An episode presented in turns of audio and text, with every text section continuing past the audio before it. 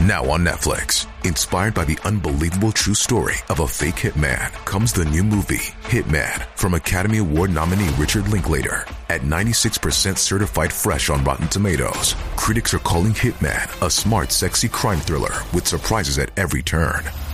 Starring Glenn Powell and Adria Arjona, Hitman. Now playing on Netflix and in select theaters. Rated R. あなたの隣人、ゆっくりマリサだぜ。こんばんは、あなたの隣人、ゆっくりレ夢ムよ。ああ、一度でいいから、あのふんわりした、風船みたいなものに包まれてみたいわ。でも、やっぱり包まれたくないような、複雑な気持ちなのよね。おいおいレ夢ム。一体何言ってるんだよ？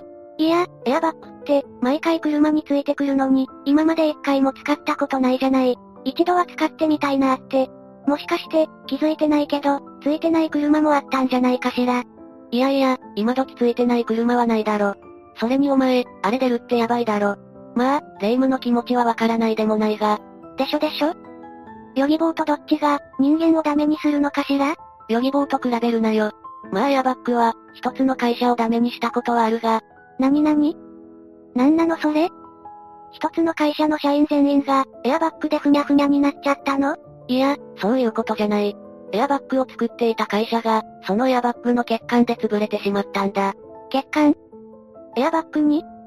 それじゃ、事故の時に、エアバッグが膨らまなかったの？レイム、事故の時に膨らまなかったんじゃないんだ。事故じゃない時に、膨らんでしまったんだ。ってことは、私の夢が叶うってこと？そういうことじゃない。まあいい。今回はエアバッグをこよなく愛する、レイムのために、ある事件を紹介しよう。こよなく愛するって、言い過ぎじゃない？まあ、どんな感じか実感してみたいだけよ。それじゃ、解説していくぜ。みんなも、それではゆっくりしていってね。まず、レイムはエアバッグについて、どの程度知ってるんだ？なんかふわふわしてて、柔らかそう？お前は幼稚園児か。もう少し中身のある内容を答えてくれメンス。まったく、しょうがないやつだ。簡単に確認するぜ。エアバッグは、車の事故が起きた時に、乗員を守るために膨らむクッションなんだから、基本的には必要な時にしか出てこないんだ。だから、もしエアバッグにレイムが包み込まれた時は、最悪な状況ってことになるぜ。そうよね。わかるんだけど、一回は見てみたいわよね。必要じゃない時に出ることって、ないのかしら？さっき言った通り、過去にそういうことがあったんだ。そしてそれは、エアバッグの欠陥でそうなったんだ。じゃあ、私もその車に乗ってたら、エアバッグに包まれて、いや、レイムが思ってるような、ふんわりしたからって感じじゃないと思うぜ。えから、ふんわりした感じじゃないんだ。それなら、ヨギボーが飛び出してくるようにしておいてよ。無茶言うなよ。この欠陥についての事件は、自動車界のみならず、世界中を大きく揺るがせたんだぜ。そうなの？エアバッグメーカー高田による、欠陥エアバッグのリコール問題。聞いたことないか？私が知ってるのは、三菱のタイヤが爆発したことぐらいね。いや、あれは爆発したんじゃない。ハブの欠陥で死傷者が出た事故だな。確か、池井戸潤さんの小説で、映画にもなったんじゃないか？空飛ぶタイヤだな。あれもひどい事件だったし、企業体質がもたらした人災だ。そして今回の事件も、似たような部分がある。そして、企業の対応として、こういった場合の反面教師としては、非常に重要な内容だと思うぜ。そうなのね。ってことは、相当下手打ったって感じ？ああ。まずはこの事件の主役、高田について見ていこう。高田社は事件当時、世界最大のエアバッグメーカーだった。当時は多くの自動車メーカーが、高田の製品を使っていたんだぜ。事件当時って、戦前とかの話？戦前なんてエアバッグはまだないぜ。この事故が頻発したのは、2008年だ。思ったより最近だろ？え ?2008 年リーマンショックがあったあの年ね。あの年はいろんなことがあったわね。秋葉原無差別殺傷事件とか、中国製冷凍餃子の農薬事件とか、そうそう、確かアップル社が iPhone を発売したのも、この年じゃなかったかしら？乗るしかない、このビッグウェーブに、だな。あの年だ。しかしレイム、そういった内容はスラスラ出てくるな。まだ記憶に新しくて、つい最近のように思えるわ。でももう15年も前の話なのね。遠い目をしているところ悪いが、永遠の17歳であるレイムは、一応当時は2歳ということになるんだが、う、うるさいわね。私は超健康有料児だったから、2歳で筑紫哲也ニュース23を見てたから、筑紫哲也さんを見てたから。わかったわかった。その呼び方自体が古いんだがな。それに2歳児が23時まで起きてるなよ。戻るぞ。そして最終的に超有料企業だった高田の終焉となったのが2018年なんだ。超健康有料時違う、健康、じゃなかった、超有料企業だ。当時の高田は、国内の自動車メーカーを中心に、世界的には20%ものシェアを持っていたんだ。しかも高田は独立したメーカーで、自動車メーカーなどからの出資もなく、健全な経営を続けてきていた。はずだった。はずだった。ああ。その超有料企業の高田のエアバッグには、実は、致命的な欠陥が潜んでいたんだ。え？安全に人を守ってくれるはずの、エアバッグで欠陥？それって大問題じゃないの？ああ。この欠陥によって、世界で累計1億台近い車が、リコール対象になった。報道などでは、殺人エアバッグ、なんて言われてしまうことになったんだ。そこまで。でも、そう呼ばれても仕方ないかもね。命を守るはずのエアバッグが、凶器になったってことでしょ？でも、なんでそんなに多くの車が、リコールの対象になったの？ほんとすごい膨大な数だよな。この事件は、自動車産業のみならず、社会にも大きな影響を与えたんだ。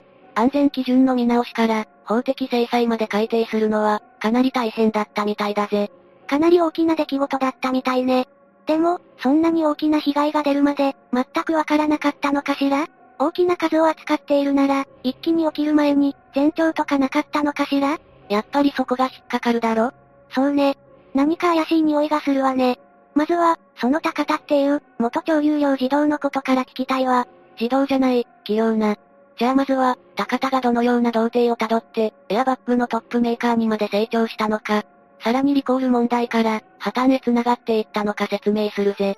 高田の創業は1933年、ってことは戦前なのね。結構歴史のある会社だったのね。そうだな。創業者の高田武蔵氏が、滋賀県彦根市に織物製造のための、高田工場を設立したのが始まりだ。今となっては、エアバッグメーカーとしてのイメージしかないが、戦前の創業間もない頃には、軍用パラシュートを製造していたんだ。えー、パラシュート？やっぱり、ふわふわしたものを作っていたのね。楽しそうに言ってるけど、軍用だからな。実際に使う人は楽しいもんじゃないぞ。そして創業から2年後の1935年、絹織物を創業の核としながらも、いち早く、工業繊維の開発を進めていたこともあって、軍の政策によって低身省より、船舶用救命策の製造免許を取得したんだ。その後、1939年には、陸海軍省の認定工場となり、軍事用パラシュートの製造を行っていたんだ。なるほどね。って軍用のものを作るわけだから、それなりに信用はあったってことよねそうだろうな。そして戦後、米国での研究に触発されて、パラシュート技術を応用した、車のシートベルト開発に着手し始めた。なるほど。ここからそちらの道に進んだのね。まあ敗戦後は、軍用品の製造は難しかっただろうからな。民生品に進んだのは自然の流れだっただろう。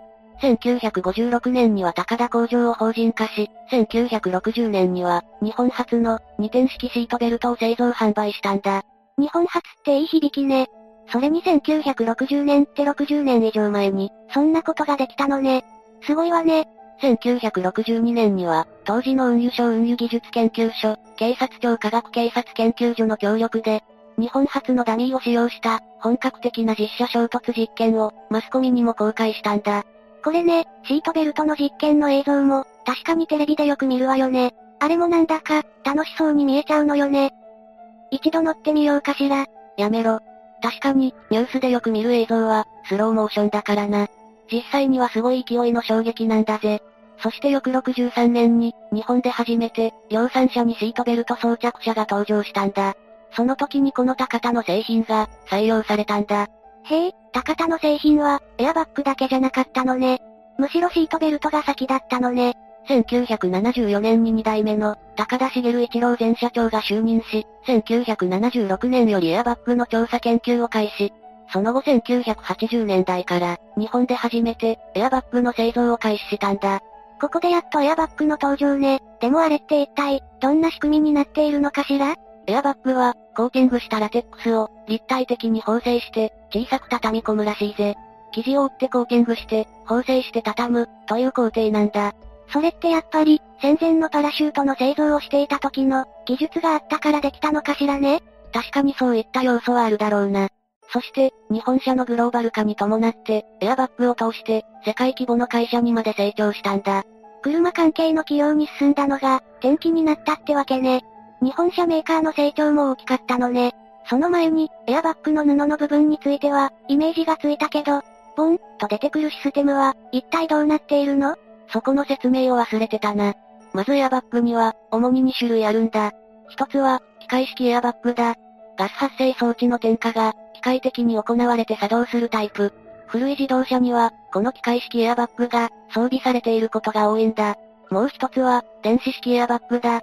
ガス発生装置の点火を、コンピュータによる信号で作動させるタイプ。最近の新しい自動車には、この電子式エアバッグが、装備されていることが多いな。どっちのタイプのエアバッグも、自動車に搭載されている、加速度センサーと連動して作動するんだ。か、加速奥歯でスイッチが入るのかしら？それはサイボーグ009だな。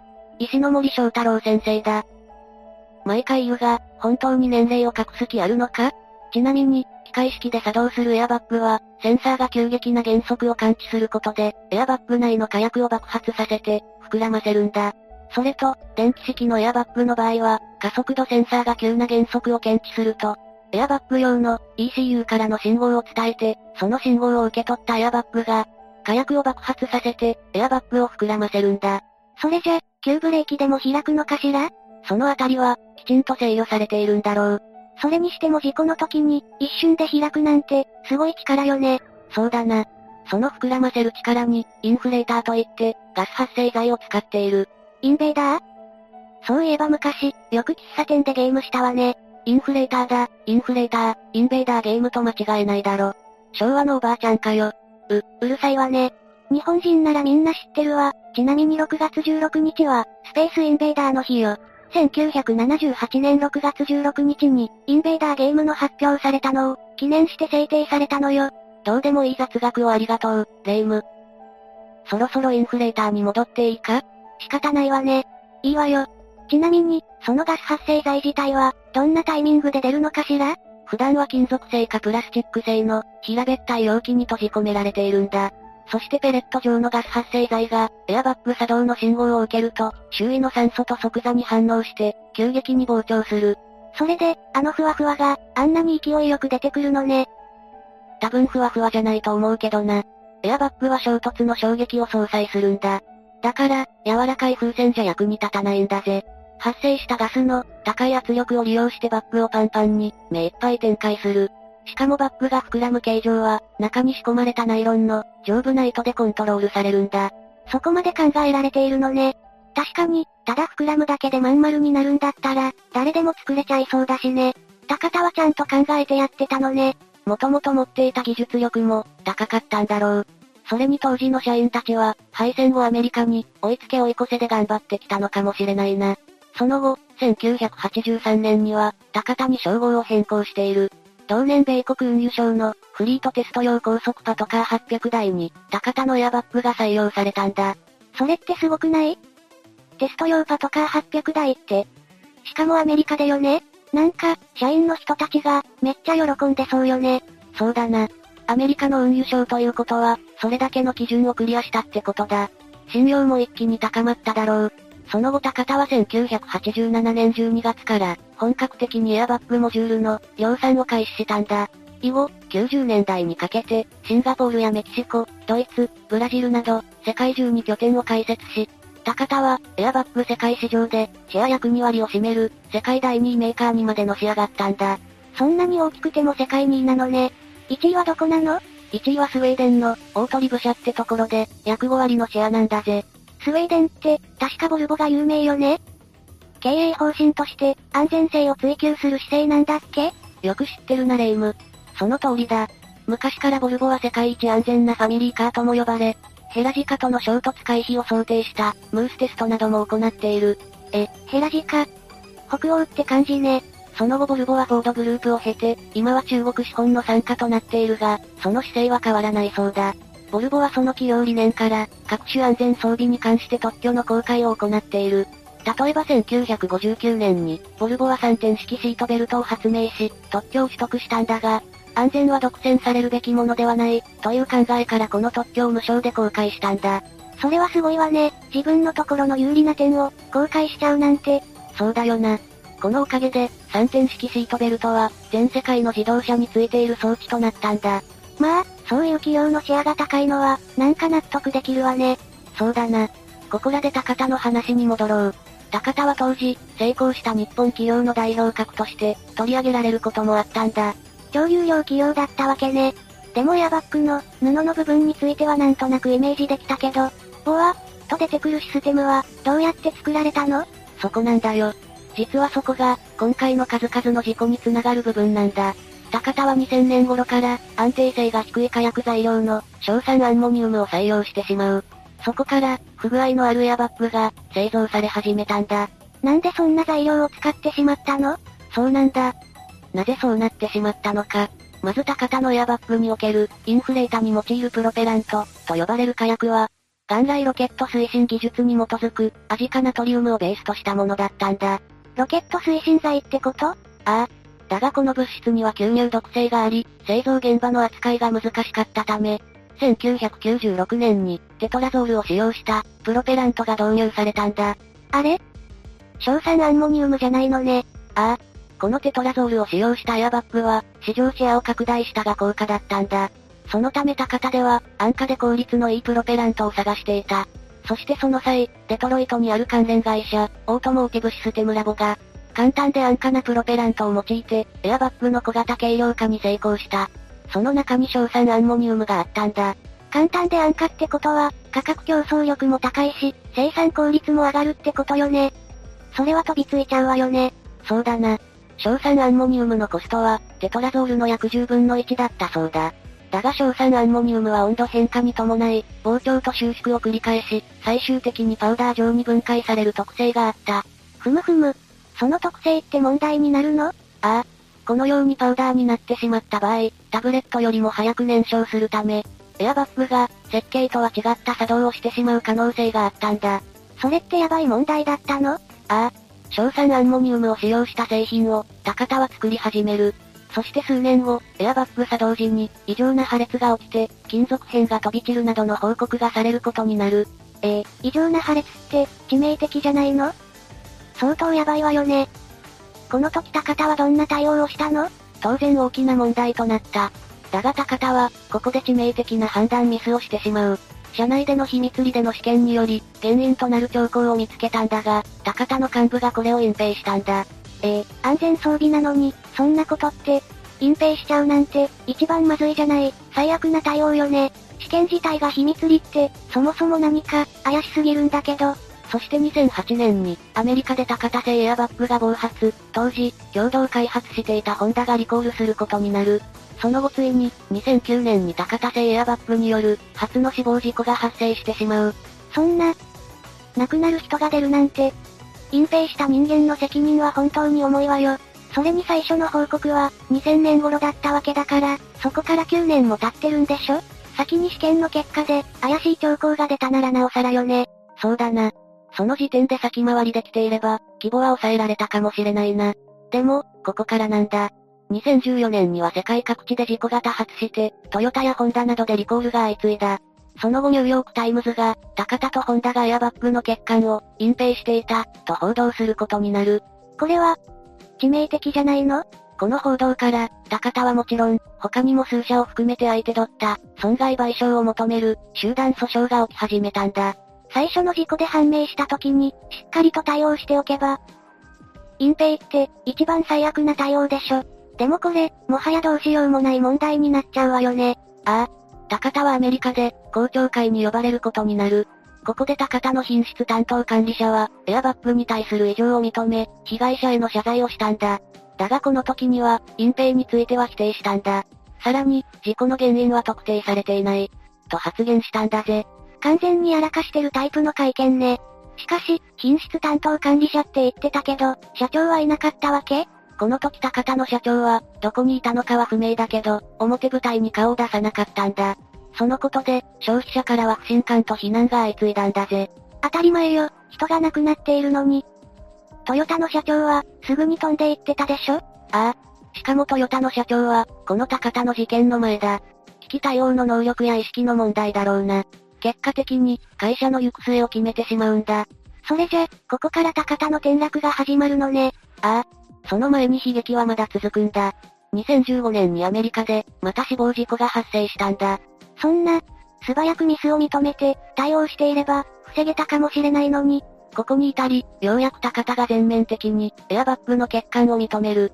そして3400万台にも上る、リコールを行うことに合意したんだ。さ、3400万台。これは、やばすぎるわね。そしてついに、高田と親密な関係にあったホンダですら、高田製エアバッグを、今後一切使わないと、米国で発表したんだ。2016年には、ホンダが世界で2000万個を超える、エアバッグの追加リコールを行ったんだ。ちょっと、さらっと言ってるけど、すごい膨大な数よ。金額にしたら、相当な額なんじゃない？そうだな。リコール対象は1億個を超えてるんだ。その合計費用は、約1兆円とも言われてるんだ。1兆円、もし1兆円あったら、チロルチョコの666億個買えるじゃないの。例える金額小さくないか？余計にわかりづらいだろ。じゃあ、松屋の牛飯の頭大盛り、つゆだくを、20億回も食べれるのよ。比較対象がおかしいぞ。しかも、なんで波とかじゃなくて、頭大盛りでつゆだく限定なんだ？いいじゃないの。私は牛飯の頭大盛りをつゆだくにして、とろろぶっかけて食べるのが好きなのよ。わかったわかった。じゃあぜひ1兆円稼いだら、牛飯頭大盛りを20億回食べてくれ。それで、その後高田はどうなっちゃったの？その後、米国やマレーシアでは、インフレーターの金属片による死亡事故が発生したんだ。とにかく、各国いろんな地域で、高田のエアバッグの事故が起きまくったのね。そうだな。数でまとめると、2014年11月までの時点で、高田製エアバッグの各国リコール台数累計は、1700万台にも上っていたんだ。1700万台。もう多すぎてイメージ湧かないわね。もうここまで来たら、社長はさすがに隠れてられないわよね。ああ。2015年2月、米国運輸省は高田に1日あたり、1万4000ドルの罰金を課すと発表する。その後、高田茂久会長兼社長は、6月に、エアバッグの欠陥を認めて、謝罪会見を開き、辞意を表明したんだ。それでも6月なの。トップの姿勢の違いが、如実に現れてしまった感じね。それにしても、罰金が1日あたり1万4000ドルって、日本円にすると約150万円くらいでしょ？これが毎日って。そうだな。この金額は、米国運輸省国家道路交通安全局が、企業に課す制裁金としては、過去最高額だったそうだ。でも、本当に失ったのは、お金じゃなくて、信用よね。失った信用は大きすぎるわよね。ああ。高田は命を守るための装置を開発、販売していた会社だ。誠意のない対応で、多くの顧客や世界中のユーザーから、信頼を失ってしまい、その結果、誰も高田を助けようと、しなくなってしまっていた。そうよね。人間がすることだし、ミスはあるけど、そのミスを誠実に、カバーしようとする姿勢が大切よね。高田は消費者からはもちろんだと思うけど、他の自動車メーカーからも、非難されたんじゃないかしら？そうだな。国産自動車メーカーのホンダを皮切りに、マツダ、スバルが、高田製インフレーターを、新型車に使用しないことを表明した。リコール対象者は、最終的に世界中で1億台以上となった。その後2017年に、米国司法省とは、10億ドルの支払いで和解したものの、決算では、3期連続の赤字を計上することになる。その後2017年6月、もはやどうしようもなくなった高田は、民事再生法の適用を東京地裁に申請した。その負債総額は、なんと1兆7000億円だった。ついに潰れてしまったのね。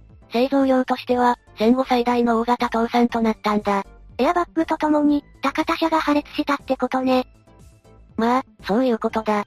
だがレイム、うまいこと言うところじゃないぞ。ご、ごめんなさい。その後タカタは、ほぼ全ての資産と事業を、中国資本参加の、米自動車部品メーカーに譲渡することになった。今はタカタの社名は消えて、ジョイソンセーフティシステムズジャパンとして、シートベルトやエアバッグの製造を、続けているようだな。そうなのね。